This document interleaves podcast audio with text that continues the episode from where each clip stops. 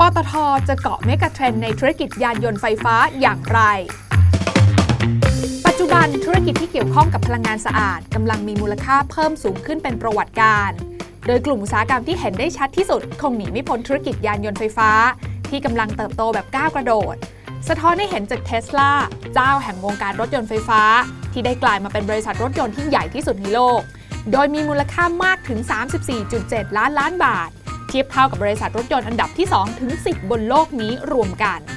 โดยเมื่อเราย้อนหันมาดูภาพรวมธุรกิจพลังงานในประเทศไทยนะคะ จริงอยู่เพราะว่าแหล่งพลังงานหลักของเรานั้นยังคงเป็นพลังงานฟอสซิล โดยปตทบริษัทพลังงานแห่งชาติ ก็ได้มองว่าพลังงานประเภทนี้ ยังคงเป็น transit energy หรือพลังงานรอยต่อ ก่อนที่ประเทศไทยจะมุ่งเข้าสู่ยุคแห่งพลังงานไฟฟ้าโดยสมบูรณ์ แล้วปตทเองได้มีการปรับกลยุทธ์เพื่อรองรับการเติบโตของธุรกิจพลังงานแห่งอนาคตไว้อย่างไร ลงทุนแมนจัดเล่าให้ฟังจริง ๆ แล้วนะคะ ปตท ก็ได้มีแผนการสร้างธุรกิจ New S Curve หรือกลุ่มธุรกิจที่จะเข้ามาสร้างการเติบโต แล้วก็สร้างช่องทางรายได้ใหม่ให้กับบริษัทไว้อยู่แล้วค่ะ อย่างเช่น กลุ่มธุรกิจ Life Science ที่จะเข้าไปจัดตั้งธุรกิจในอุตสาหกรรมที่เกี่ยวข้องกับการแพทย์ ไม่ว่าจะเป็นนวัตกรรมอาหารสุขภาพ อุปกรณ์ และวัสดุทางการแพทย์ ตลอดจนการตรวจวินิจฉัยโรค ไปจนถึงการวิจัยและพัฒนายาสำหรับรักษาโรคมะเร็ง เพื่อสร้างการเติบโตล้อไปกับเทรนด์ธุรกิจเพื่อสุขภาพ ในขณะที่อีกกลุ่มหนึ่งนะคะก็คือกลุ่มธุรกิจ Future Energy หรือกลุ่มธุรกิจพลังงานแห่งอนาคตที่เรียกได้ว่าเป็นอีกกลุ่มธุรกิจที่ปตทนั้นเล็งเห็นถึงโอกาส และก็ได้เข้ามาลงทุนอย่างเต็มรูปแบบ เพื่อที่จะรองรับการเติบโตในระยะยาว บวกกับสภาวะตลาดรถยนต์ไฟฟ้าที่เติบโตแบบก้าวกระโดด โดยเฉพาะครึ่งแรกในปี 2564 ที่ผ่านมา มีรถยนต์ไฟฟ้าจดทะเบียนใหม่เพิ่มขึ้นมากถึง 72%วันนี้เราลองมาดูกันค่ะว่า ปตท ลงทุนในธุรกิจ Future Energy อะไรไปแล้วบ้าง เริ่มจากการจัดตั้งบริษัทอรุณ plus จำกัด โดยบริษัทแห่งนี้จัดตั้งขึ้นมาเพื่อที่จะทำธุรกิจด้าน EV value chain รองรับการขยายฐานธุรกิจยานยนต์ไฟฟ้าที่จะมีขนาดใหญ่ขึ้นในอนาคต อย่างเช่น การดำเนินการและพัฒนาภาคการผลิตยานยนต์ไฟฟ้า การขยายเครือข่ายสถานีเครื่องอัดประจุยานยนต์ไฟฟ้า หรือว่า EV charging station ในพื้นที่ศักยภาพ อย่างทั้งศูนย์การค้า โรงแรม และอาคารสำนักงาน ตลอดจนจัดจำหน่ายสินค้า และให้บริการเกี่ยวกับยานยนต์ไฟฟ้าด้วยเช่นกัน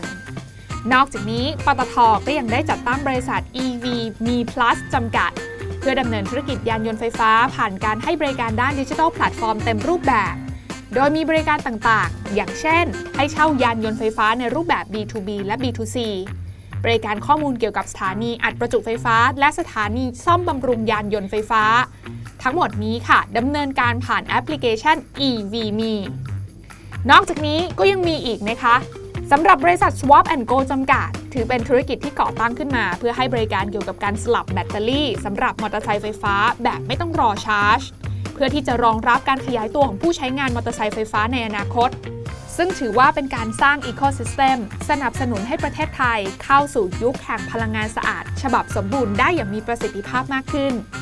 รวมทั้งทางบริษัทเองก็ยังอยู่ระหว่างศึกษาโอกาสในการร่วมมือกับพันธมิตรทั้งในและต่างประเทศ ในการพัฒนาเครือข่ายแพลตฟอร์มและแบตเตอรี่สำหรับใช้งานกับยานยนต์ไฟฟ้า 2 ล้อ 3 ล้อ หรือว่า 4 ล้อเล็กในราคาที่เหมาะสมกับประเทศไทยทั้งนี้ประเทศไทยเองก็ได้มีเป้าหมายจะลดก๊าซเรือนกระจกลง 20-25%ภายในปี 2030 หรือในอีกเพียง 9 ปีข้างหน้าค่ะ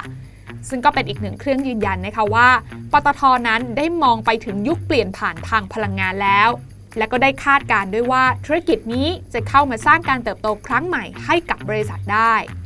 นอกเหนือจากการจัดตั้งบริษัทขึ้นมาเอง ปตทก็ยังได้มีการจับมือเป็นพันธมิตรกับ Foxconn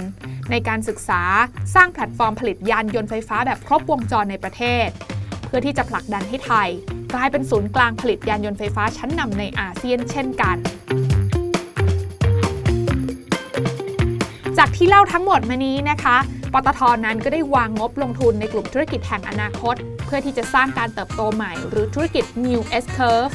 ซึ่งครอบคลุมตั้งแต่การต่อยอดธุรกิจเดิม และการรุกเข้าสู่ธุรกิจเมกะเทรนด์โดยปตทเองก็ได้คาดการว่ากลุ่มธุรกิจทั้งหมดนี้จะเข้ามามีบทบาทสำคัญมากขึ้นต่อจากนี้ และจะสามารถสร้างกำไรเป็นสัดส่วนมากถึง 30%ภายในปี 2573 กันเลยทีเดียว เห็นได้นะคะว่าอีกไม่กี่สิบปีข้างหน้านี้ เรากำลังจะเข้าสู่ยุคเปลี่ยนผ่านทางพลังงานอย่างหลีกเลี่ยงไม่ได้ ซึ่งจากการเตรียมพร้อมในการลงทุนด้านพลังงานแห่งอนาคตของปตทที่เห็นนี้